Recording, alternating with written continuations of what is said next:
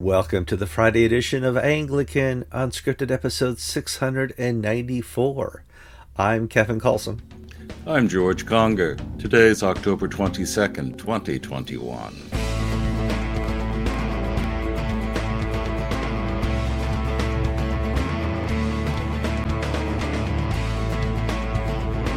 All right, welcome to another episode of Anglican Unscripted where you sit down and you listen to two guys talk about all things Anglican, most things Christian, and something secular.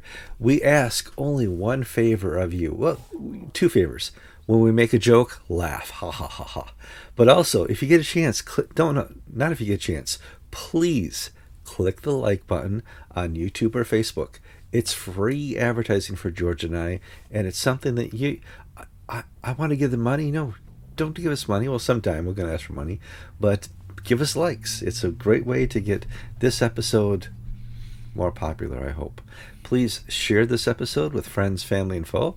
I'm seeing more and more shares on Twitter and Facebook. I appreciate that very much. Go to the comment section. That's where the show continues. Uh, every day, when, every show, when I click publish, it goes off to the, the vast universe of uh, YouTube and spins around up there and it doesn't stop. It's still a live show for you to click like and go to the comment section. Subscribe if you're not subscribed, and if you want, you can listen to us in podcast only format. Let's see. I covered the basics there, George. George, how you doing this week? Worrying, worrying. My daughter, the the nurse, um, she's she's a travel nurse where she takes six month to year long contracts because she loves to travel, loves to go abroad well, she's been really itchy for the past two years because of COVID restrictions. And she told me last night, Daddy, I just got my visa to visit India. I'm going for six weeks to visit my college friends. And so I am going to start losing hair and gaining weight and drinking heavily until she's home. So, you know, traveling is going to Daytona Beach, not to India. Kolkata uh, Mumbai. She said she's uh, very uh, with it. She uses the modern names of instead of Calcutta, Kolkata, uh-huh. instead of Bombay, Mumbai. So I have to say what, where, who. Uh, so oh my! But it's exci- It's exciting to be young, and uh, India's opened up again, and she's going to visit college friends in each of these towns, and how wonderful, great, young, unattached with money in the bank. Money in the bank. Uh, people want to know where I am this week. Uh, we're in Tennessee. We've left Kentucky behind, and uh, currently we are, I'll pull in here, uh, in Knoxville. It's that little blue dot at the bottom. Yay! Which is uh, east of Nashville. And I think uh, today we're going to go down and visit Pigeon Forge and uh, the Dollywood area. It'd be a lot of fun. So, uh, you know, we're still traveling. We're heading back your way. I see you're dressed in your your, your wool, George. Yes, I have wool, gray wool slacks, and a uh, wool blazer because it was 65 degrees this morning when I woke up and got dressed. Now, get up to the high 70s, but uh, it's freezing here in Florida. We were in the middle of a uh, cold snap. Poor George. there's no humidity. There's bright sunshine, and it's 72 degrees. It's it. I don't know how I'm going to bear it. No, my uh, neighbors down in Florida are, are posting uh, sunset pics on Facebook, and it's yeah, I'm very envious. Uh, looking forward to my my sunsets. Let's move over to the news. I'm going to pull up our show notes. Um, good news story. It's not often the Church of England synod makes the good news story but they do. Uh, there was a poll taken after the latest General Synod election as to what do people think of the hot topic issues. This is kind of put together by our uh, friend Peter Ould and made into a story by St- uh, Stanford. Uh, John Sandeman. Uh, John Sandeman from Eternity News in Australia, and said, "Listen." The next five years, you're not going to see a, a big change in the sexual politics of the Church of England. Cool, George. What's the story there? Well, last week we we uh, stated that uh, some new members of General Synod, young people for us, young people in their 40s who are elected for the first time, said um, the Synod is going to have a more conservative cast because the younger people are more conservative than the old farts like Kevin and myself. And Peter Ould did a deep dive into the numbers, and it's true. There's a block of about 40% who hold to orthodox views, traditional views on uh, marriage and human sexuality. And then there's a block of in equal equal sized uh, who are liberals, progressives, and then there's the middle muddle of about 20%. Well, to change the canons on marriage and like things requires a two thirds vote. So right now, there's no way if the conservative bloc holds together and doesn't fracture between evangelicals and Anglo Catholics as they did over women bishops, that you'll see the passage of same sex marriage blessings or same sex, uh, same gender marriage, same gender marriage, same gender, uh, same gender blessings or things like that. Mm-hmm. Um, now, so yeah, I was going to say, I've seen other provinces not change their laws, but change their conduct. Yes, we saw that most specifically in the Anglican Church of Canada, where they basically ignored the bishops and the gay lobby ignored the rules and ignored the votes and just said, well, we're going to do what we're going to do and try to stop us mm-hmm. because we and, can and interpret things the way we see fit you know, it's like it's going to happen anyway. What are you going to do about it? And I would hope that the Church of England, you know, the the mothership of the Anglican Communion, is a little more mature than that. But I'm not well, holding church, out a lot. Well, the Church of England is in an is an odd position. One of the things that Justin Welby has done is the Welbyization of the College of Bishops, the House of Bishops, where they've he's tried to homogenize and pasteurize it make it wholesome and bland so that you don't have standouts on either side, either for or against any issue. Mm-hmm. The bishops all seem to be about one thing, which is keeping their heads down and their mouths shut. The, the mantra of Justin Welby and his establishment is collegiality and unity. Now, that may be good for the short term, but it doesn't thresh out and resolve these issues. It just kicks it the can farther down the road Meanwhile, attendance and the vitality of the Church of England is in a free fall. And Welby's response is to tell people to be quiet and not get involved in these things. So it's it's good it's good that there's a blocking force that will prevent legal changes within the canons of the Church of England it's bad that the character of the College of Bishops, House of Bishops, is so mediocre that you won't really have people explaining why we're doing what we're doing and have it have any teeth or interest. Yeah. well, we're going to have to see. But th- this is, I just wanted to be sure that we added the Church of England Synod into our good news section because sometimes we tease them a lot because they're, they're always the follow up to good news. This week, they are the good news. Well, there's a, a problem of having an ideology of a safe pair of hands. Leaders are people who are have a safe pair of hands who can basically sort of they don't really believe anything, so therefore they're acceptable to both people who hold opposing viewpoints right. on issues. Um, that may preserve the institution for the institution's sake, but it destroys the truth. And the truth is the casualty in this way of running a church. Yeah, definitely. Absolutely. Uh, we call it the, the messy middle, you know, and it, it is indeed messy. Uh, on to our next story.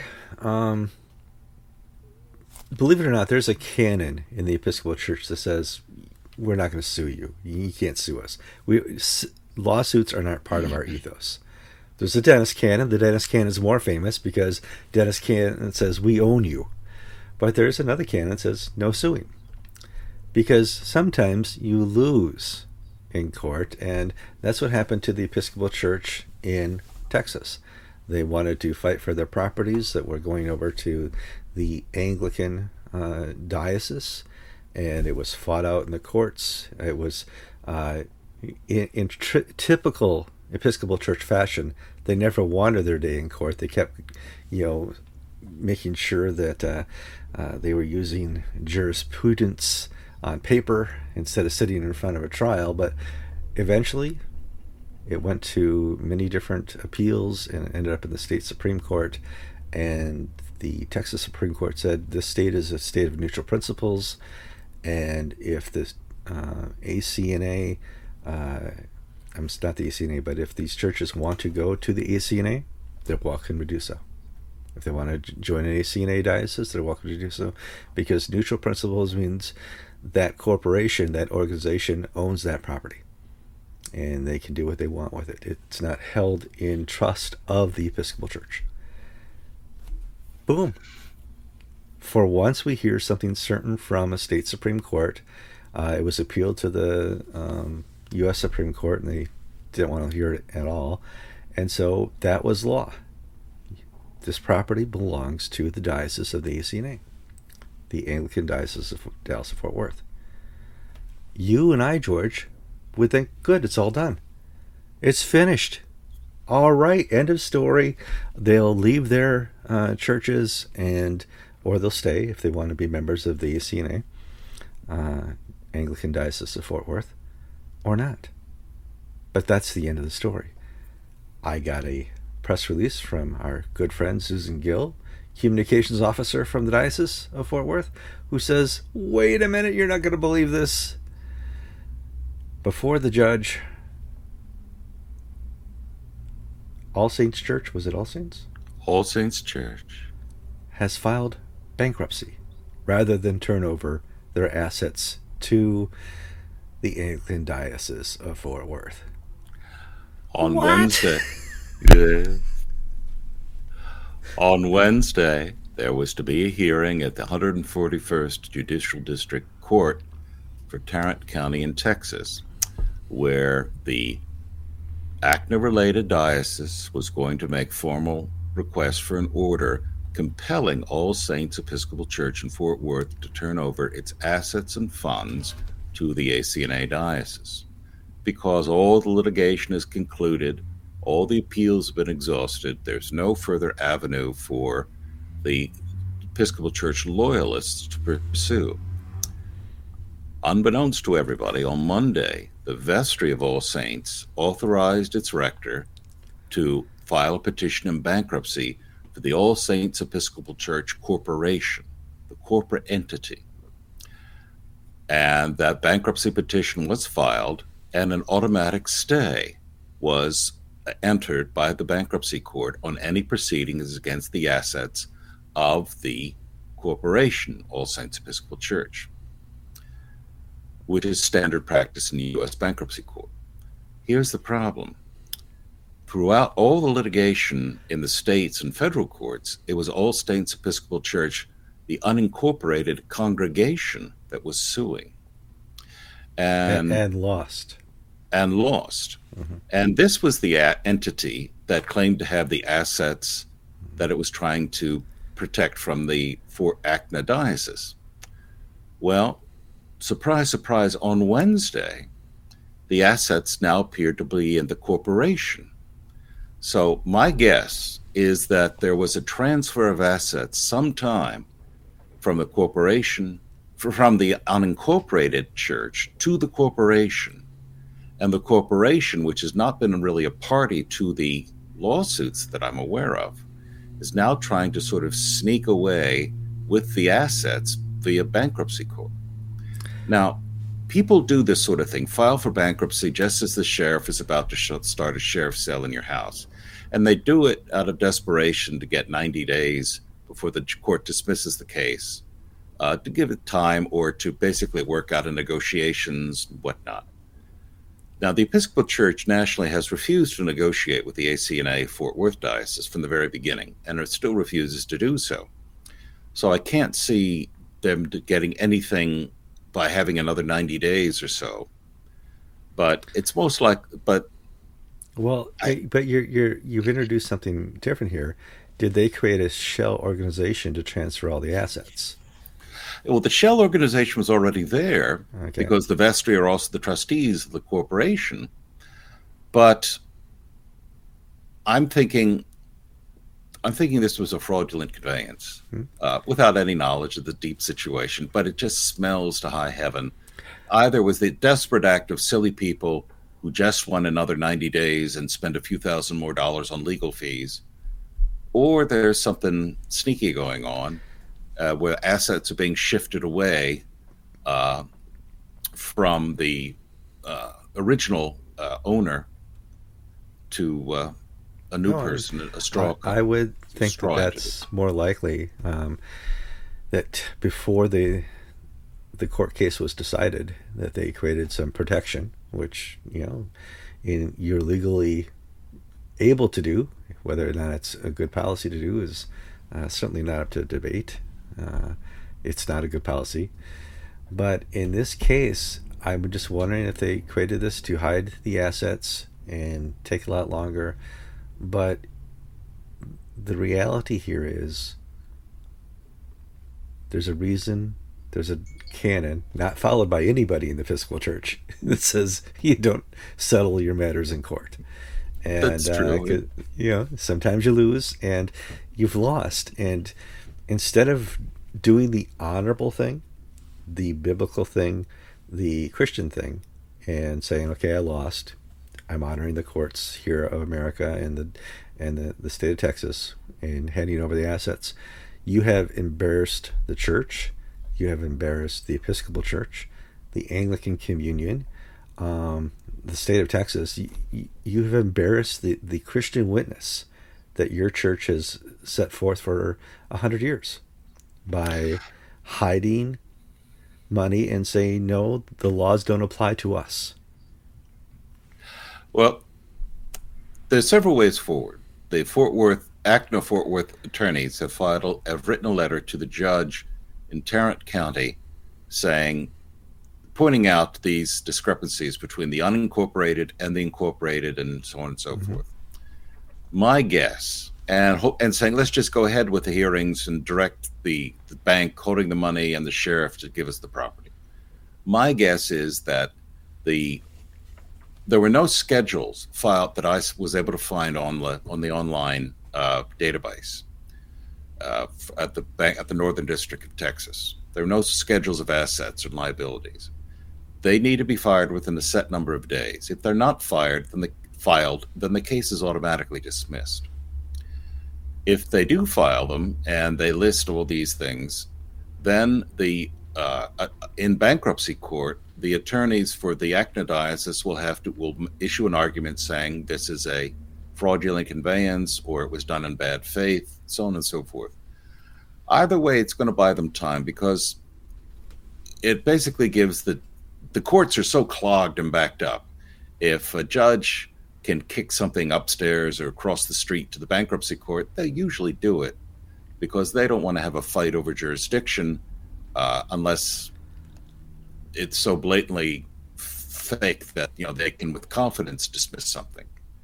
But here, with an, with an incorporated and unincorporated corporation with the same names and the same trustees and the same vestry, they're making it so squarely that you know maybe a prudent judge would just say, "Well, let the bankruptcy court handle that," and because they're good at distributing assets.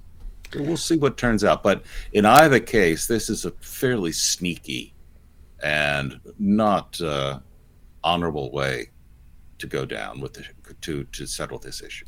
And for the record, I would like to note that when uh, ACNA churches, and a lot of this happened before they were actually ACNA churches, there is no example of an ACNA church doing this.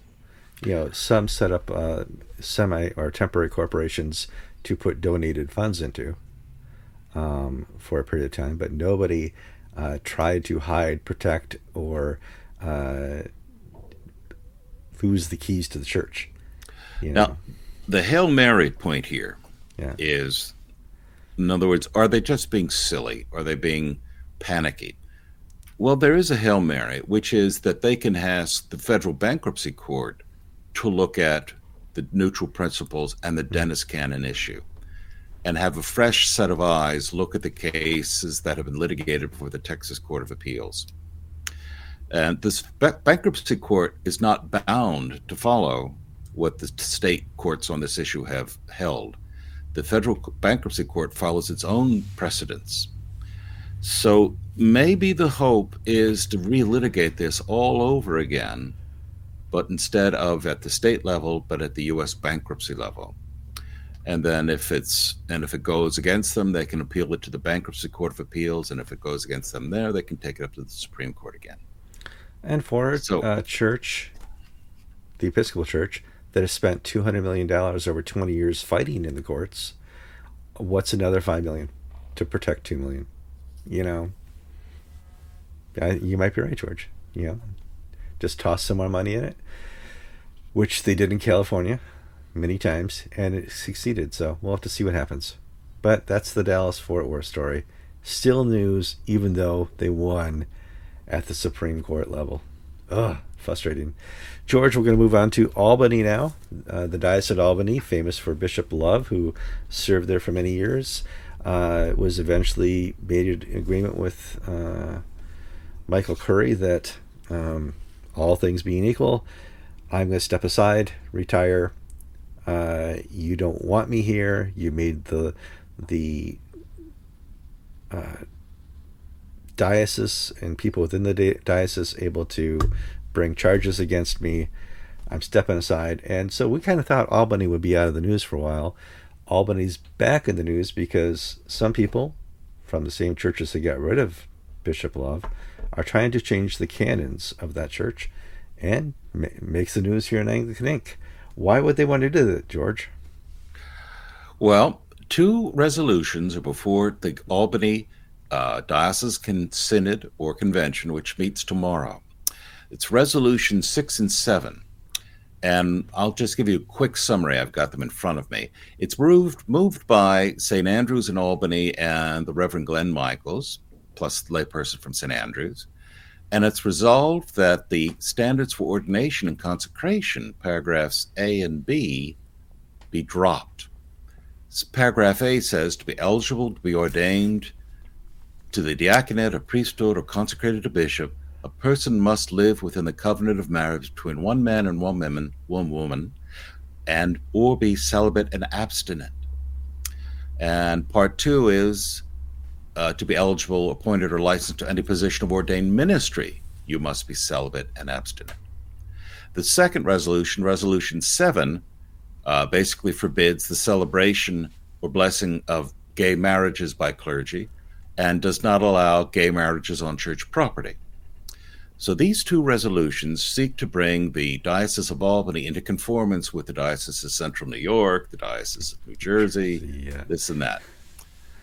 Now, St- uh, according to the canons of the Diocese of Albany, the standing committee is the resolutions committee. It could have basically ruled these out of order, but they allowed them to go forward.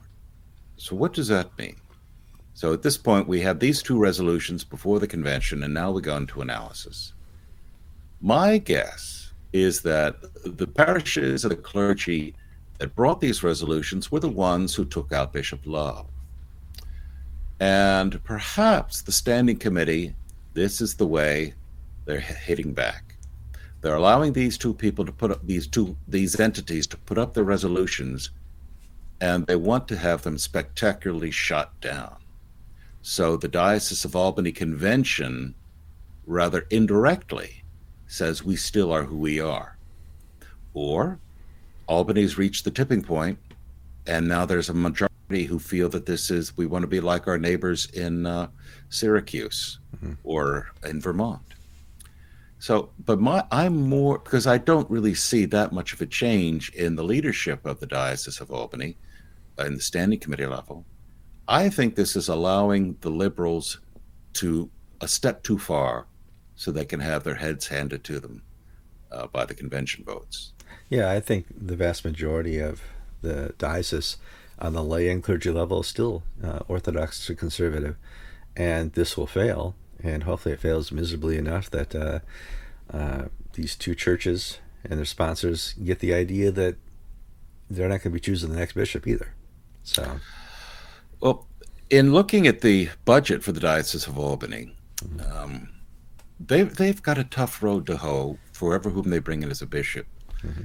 And and I know this is vulgar to say, but they pay the Bishop of Albany less than most rectors make in the Diocese of Central Florida, uh, who has that amount of years in service. Mm-hmm. Albany uh, does not pay very well as a diocese. New York has very high taxes, and New York is a very high cost of living. Very high. So, so unless there's somebody within the diocese who's going to step forward to get somebody from uh, an to get an Anglo Catholic from the, another diocese in the United States, they're willing to have to take a massive pay cut. Um, I hate to say it in that light, but when you're our age, Kevin, and when you're like me, you're still paying your daughter's auto insurance bill, or if you have college bills, financial considerations play a part in all of this.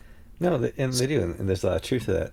But I, there is some talent in Albany as well if they want to promote. Oh yes, yes. I, I mean, uh, I, I, can think of six or seven that uh, would be well qualified to serve as the Bishop of Albany.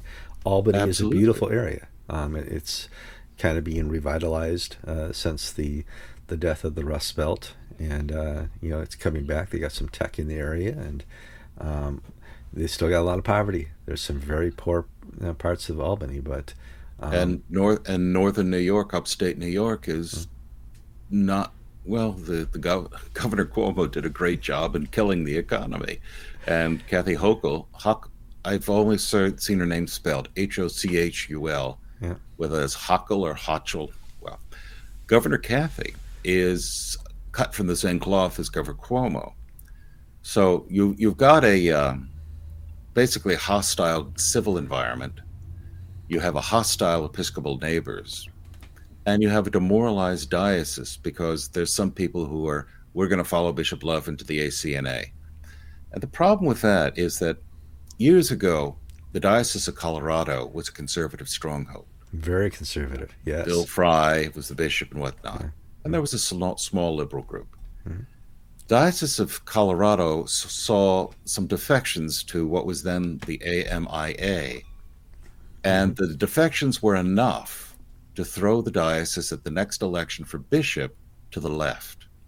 And the new bishop took it farther and farther left, and more and more and more people got squeezed out. But when you lose the critical mass of a conservative bloc you're basically every person who walks away from the diocese gives another bullet for the gun for the liberals to take out the the whole. Mm-hmm. Um, so it it I, I pray that they're able to stay strong, stay together, because Albany has a prophetic witness for the Episcopal Church.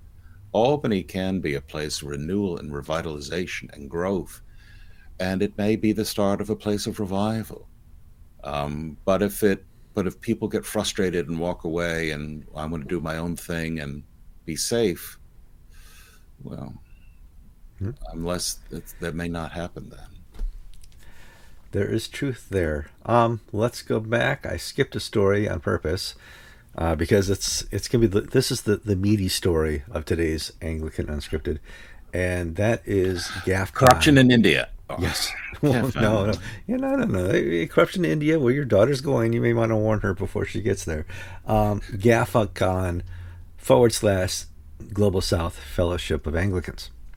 And it's it's a big topic because GAFCON's had, for all intents and purposes, a very bad year. Uh, very bad summer.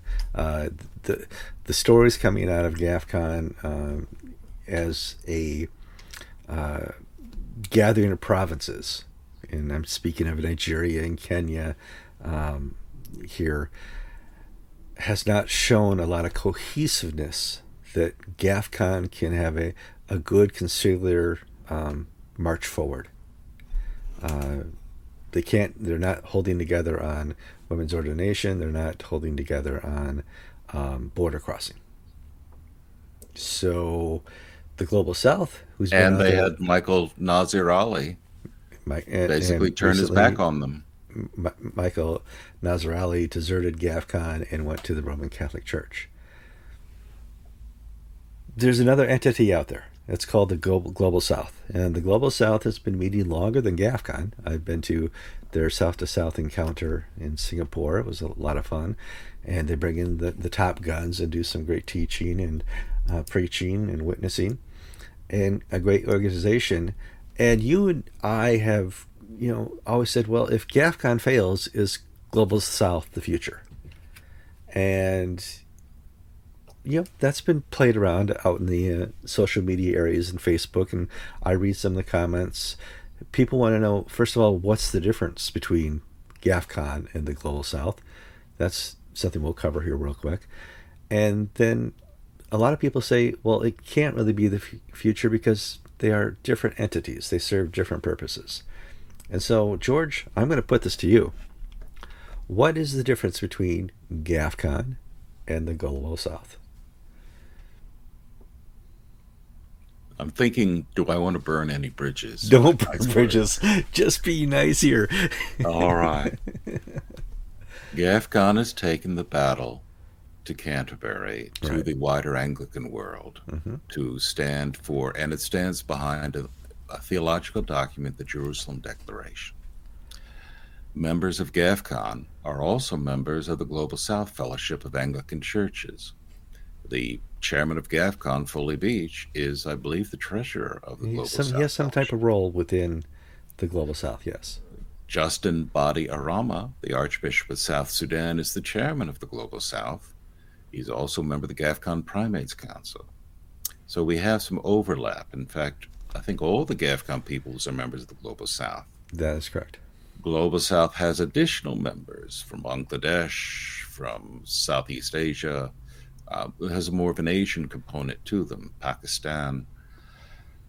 Um, so, what's the difference? Well, a statement was released that I did not see, and usually I see the most obscure things when they come out, but I didn't catch this.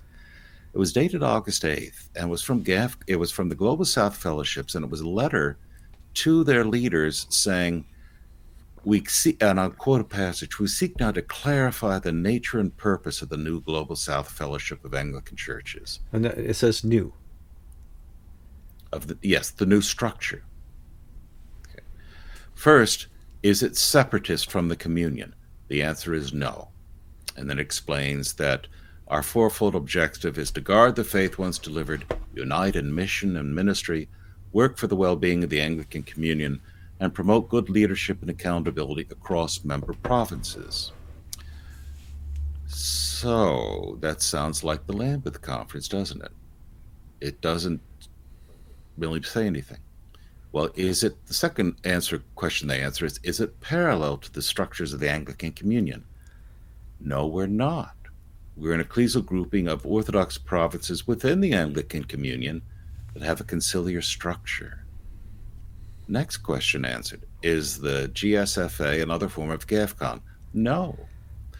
GFSA is an ecclesial body, uh, whereas GAFCON has uh, well, they don't really go on to define GAFCON, but Global South Fellowship relates to GAFCON the way it relates to the EFAC, Anglican Relief and Development, the communion partners in the Episcopal Church, the uh, Church of England Evangelical Council, SOMA, and others. Is it a regional or a confessing group? And it, they respond, maybe. Uh, we started out as a regional group, but we now have a common fundamental declaration of doctrine derived from the 39 articles, the Book of Common Prayer, and the Ordinal.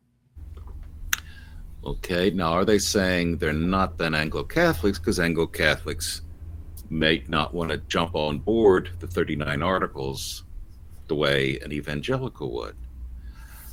So, what I, I won't read it all to you.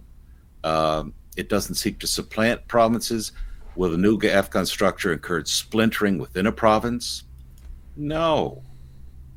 Um, so, what does that mean? They're not going to be sponsoring any new Anglican churches in North America, whether it be for Britain, Brazil, Canada, whatever, whatever you may. Okay, so you can't. I look like I have leprosy, don't I? I, I think. Well, yeah, your camp. The, the speed connection between our our uh, cameras is a little different. It looks like it cleared up a little bit. But so they would never offer depot. Correct. They, they would never say, uh, we know that this church is having a bad time under the Episcopal Church. We'll offer you but, a little protection. They don't do that. But, but again, this is a change because remember when South Carolina under Mark Lawrence withdrew from the Episcopal Church, they, they appealed to the Global South for oversight and it was mm-hmm. taken up. Yeah. Now they're not going to do this anymore. Mm-hmm. So what's the difference between GAFCON and the and uh, the Global South Fellowship? The Global South Fellowship seeks to accommodate and recognize the brokenness of the communion, but work within its parameters. GAFCON seeks to reform and renew, and those are two different objectives. Yeah, One is and- to go along and get along, and the other is to change and raise things up to a new place and there's a difference. One has completely given up on Canterbury. One still wants to work with Canterbury or the See of Canterbury, and that's the big difference here. GAFCON, you know, up till nine, a year ago, kind of had that ability and had that um, briskness to have influence in the communion. Mm-hmm. Um, and Canterbury had to take notice and had to respond and had to uh, be in uh, almost constant communication with Archbishop Foley. Mm-hmm. You know, mm-hmm. it, it, it, just had to work that way because GAFCON was doing stuff. And they were working together and they respect each other and uh, they would go out of the way for each other. The Global South is a little different. They, they want that influence of the Church of England, of the See of Canterbury, of the ACC to continue to work within their provinces. You know, they know that there's money there, they know there's influence there. They know that it's better, or they feel that it's better. I don't know if they know that it's better. They feel that it's better to stick it out with Canterbury. Yeah, and let me just compare. We read, I read to you the objectives of the Global South Fellowship. Justin Welby published a letter on the Lambeth Conference website for his objectives for the Lambeth Conference evangelism, witness, and mission, persecution of the church and support globally, climate change, impact of science and technology, reconciliation and peace building, prayer and the growth of religious community, and a response to the pandemic. Um, there's very little different at the Lambeth Conference from the Global South Fellowship's aims. And I hate to say this, Kevin, but this Lambeth Conference is looking like a real snooze to me. zeitgeist. It, it's the spirit of the age conference. Come here and we will talk about everything to do with the spirit of the age because we are culture. We are not church. Yeah, I agree. Now, a recent biography of uh, Peter Akinola has uh, been published, and I've been given a copy, and I'm going to review it when I get a chance to read get it. time. I know it's hard. But one of the things that comes out quite clearly is that men do make history. Mm-hmm. If there was not a Peter Akinola, there would not be a GAFCON. Um, the quality of leaders, Henry Orombi, Peter Akinola, and his and the fellow, yeah. Greg Venables. Yeah. It was a unique, t- uh, Bob Duncan, it was a unique time, a unique place. Now, there are some leaders of that caliber in standing today, and I would offer Foley Beach as being one. Mm-hmm but we're not seeing the, the, full varsity team playing on the field right now. And we don't, yeah, well, well, and Welby and see Michael Curry is not the villain that exercises people the way Katharine Jefferts Schori did. They were lucky to have her as the villain. She was so good at that. Mm-hmm. And they were lucky to have Rowan Williams because he tried to basically browbeat, and he had great eyebrows to do it well, Welby is such a sponge. It's like fighting in a paper bag. Um, he doesn't stand for anything other than peace, peace, peace. Um, he's trying to do the Anglican Union what he's done to the House of Bishops, the College of Bishops, the Church of England, homogenize it, make unity and uh, the mantra, a safe pair of hands, the motto of Anglicanism, rather than the faith once delivered by the saints. And that's kind of what's in my mind very interesting is who is going to sit at the table here and play and plan the long game. You know, church politics is not about today's victory uh, or short victories or uh, you know having conciliar meetings here once once in a while. It's about the long game of the kingdom. God's about the long game. Why can't the church be about the long game? And GAFCON did really well for nine years, 10 years, nine, 10 years. Can the Global South play the long game? Are you know, is it better to to stick with Canterbury in the long game, or is it better in the long game to uh, not stick with Canterbury? I mean, well, I'll I'll offer an opinion, and oh, it's that's what we do here, George. because these aren't facts, folks. They're just George's pontificating. Yeah. The early success of GAFCON was that they overcame cultural distrust. Mm-hmm. Um, Global South Fellowship has a press operation out of Cairo and out of Singapore that might as well not exist. Never it, hear from them. Yeah. Its worldview is very. You know, um, how should I put this? They don't view the importance of communications the way GAFCON did early on. Mm-hmm. GAFCON early on was served by top top tier a Norwegian, uh, Arne Fjeldstad, oh, uh, gotcha, uh, yeah. passed away years ago. Mm-hmm. Uh, Russell Powell from Sydney, um, Andrew Gross in recent years from the ACNA. You had people who understood how to communicate in a mass market and media, who could talk to the secular press and provide avenues to excite the people in the pews about what they're doing. All of those people I've just mentioned have passed from the scenes, both from GAFCON and the Global South Fellowship, so that uh, there there's not a knowledge of the communication players across the communion uh, within the within the conservative circles, or they don't trust people who they don't already know, and the result has been a death of the narrative of the purpose of the Global South Fellowship or of GAFCON. We just have to go along to get along. Now, in a small way, Anglican Ink tries to fill this gap. Um, and we do a pretty good job considering that we don't get any money for our efforts. And we put out as many stories, original work, as the Anglican Communion News Service or the ENS does. We do. But there's no sense of we need to communicate. We need to bring up our game uh, because in the cultures of which they're coming, Singapore and Africa and Asia, the media is not viewed as being a tool. It's just as an as an afterthought. Now that's my perspective, and I'm someone who's been in the media for 25 years, but the Welby is very good at the media game because he's like Mel Torme, the Velvet Fog. He just well, they have the church house. I mean, they, they have a, they have a staff of people. And one of the things they did is they hired up, they hired from the secular press the best mm-hmm. church reporters. Mm-hmm. So they brought the wolves in to guard the flock. And mm-hmm. so now, you know, I had this story about Armenia, of the Armenian government spokesman imploring Welby to intervene in the Azerbaijani Armenian war. And I sent off a press query, and it took a week to respond. Well, thank you for responding. It was a good answer, and I've got a story on that.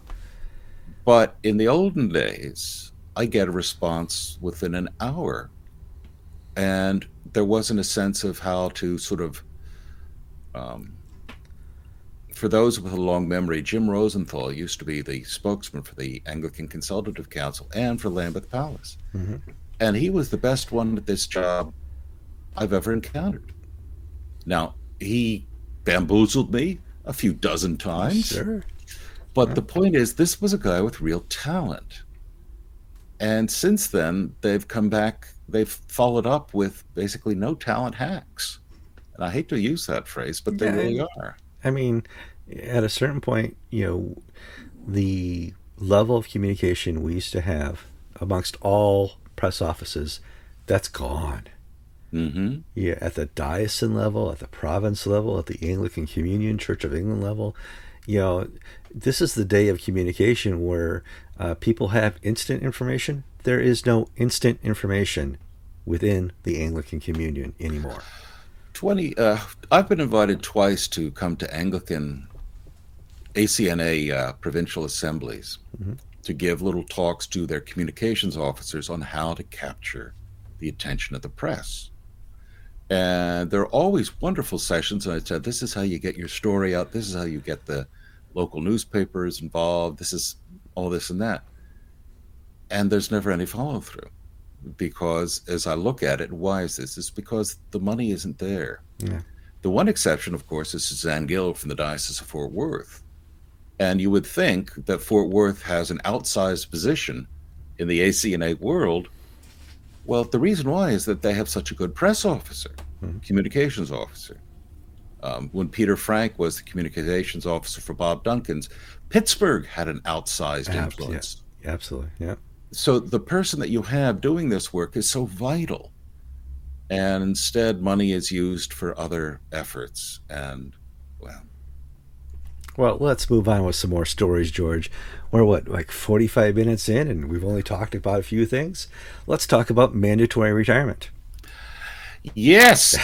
I actually I am thrilled by this uh, story because well, self-interest. self-interest. well, the diocese of well, I was going to say every province has to some degree a retirement age. Uh, the Roman Catholic Church has been playing with this. The Episcopal Church um, may in the future be playing with this. But the biggest problem is, George, people are living longer. Mm-hmm. You know, 50 years ago, you know, people were living into their mid 60s and 70s. Now we're uh, we're, we're approaching our mid 80s. Uh, for some of us, very unlucky people will go longer. Well, what does the church do? We we we got pensions for these people, but we we got a body of people that are still able to work. Do we make them work? The Episcopal Church right now has a 72 year old. 72 is the mandatory retirement age. Yeah.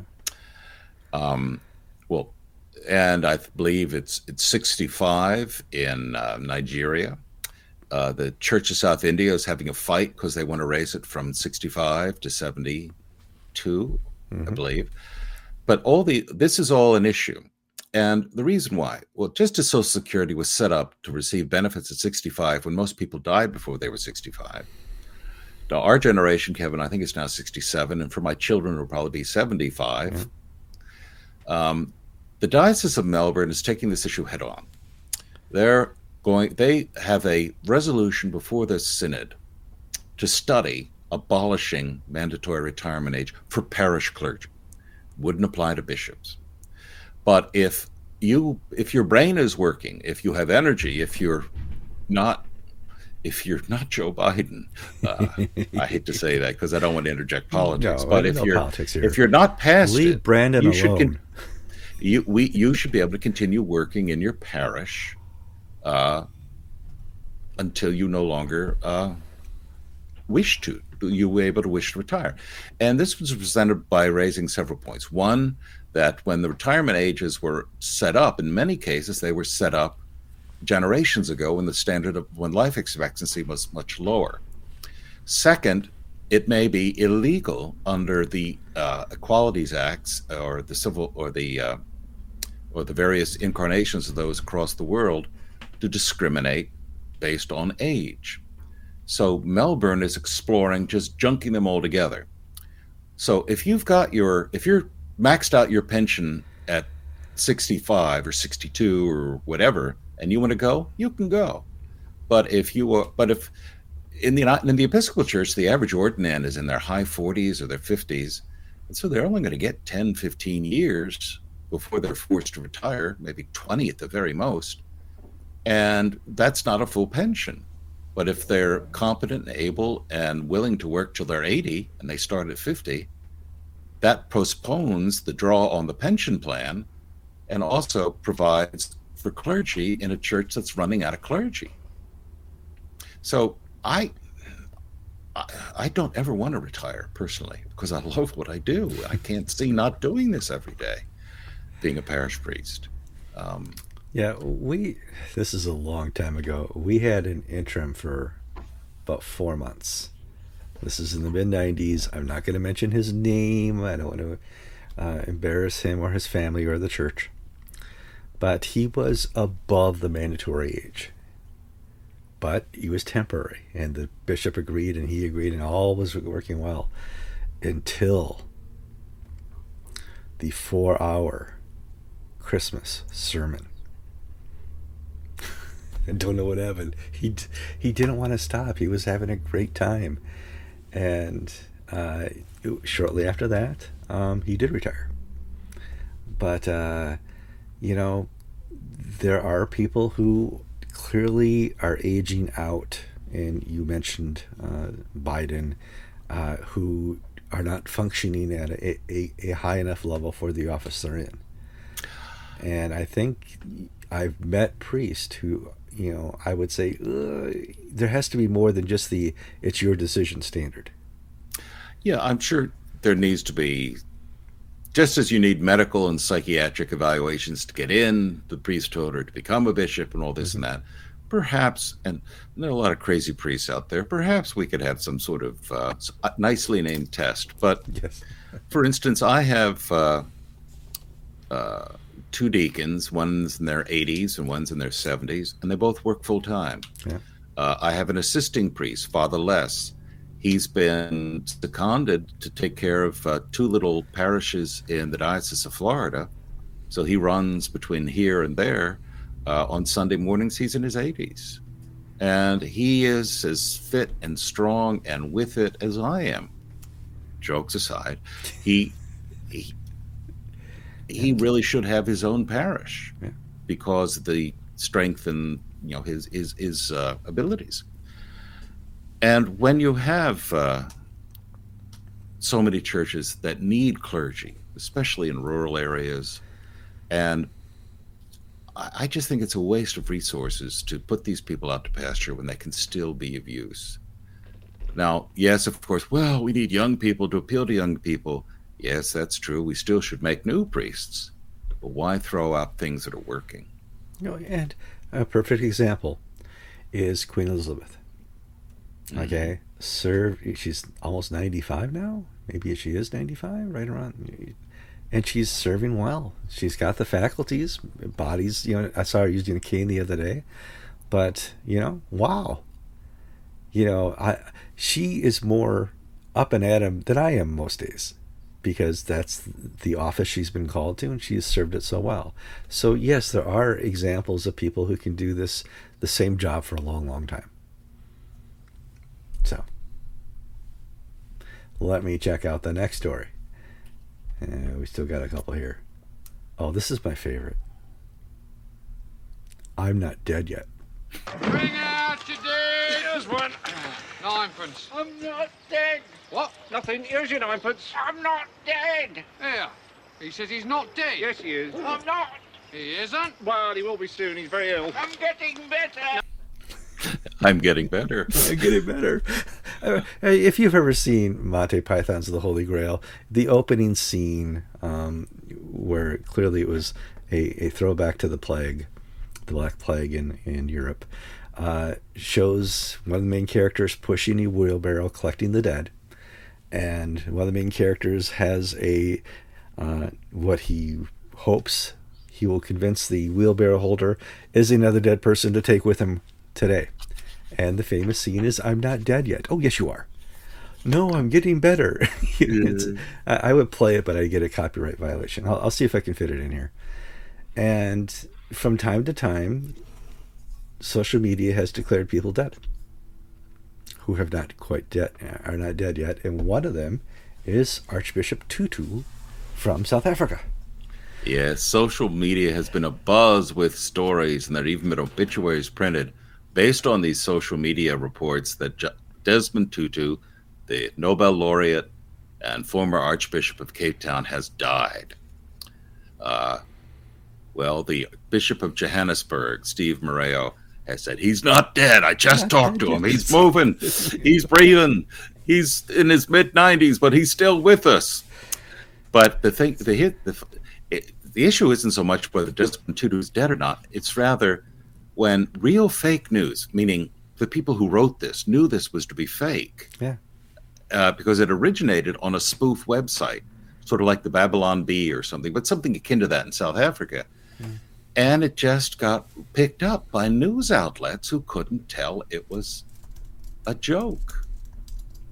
So it's I mean, it it just speaks to the standards of media and journalism these days. Well, no, it does. And I remember one of the most famous cases that I can think of of a person who was declared dead like three or four times um, before he was actually dead was Bob Hope.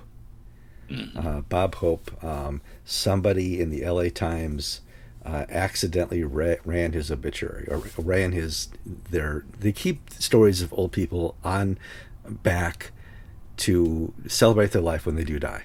And somehow it got run in the LA Times that he had died. And that story would just not die. it just he's he's being interviewed on Johnny Carson or whatever. You know, no, I'm still alive, alive, alive. But you know, once it gets out there, it, it's very hard to prove to people that you're alive. Jesus had the same problem. So. All right, I think that's all our stories. Uh, no, no more internet corruption. Uh, let your daughter report on that later. Uh, we t- kind of alluded to Lambeth 2022 already. That was going to be a separate story, but we covered it. I think. You know, it's going to be very it's to be very hard to raise money to go to this type of conference. You know, very hard to go to this type of conference. Yes, it is. I don't want to sit through any of these things. It's like freshman orientation all over again in college. Oh my gosh! Without all the right. beard. So I, am calling it into the show. I'm Kevin Kallsen. And I'm George Conger, and you've been watching episode 694 of Anglican Unscripted.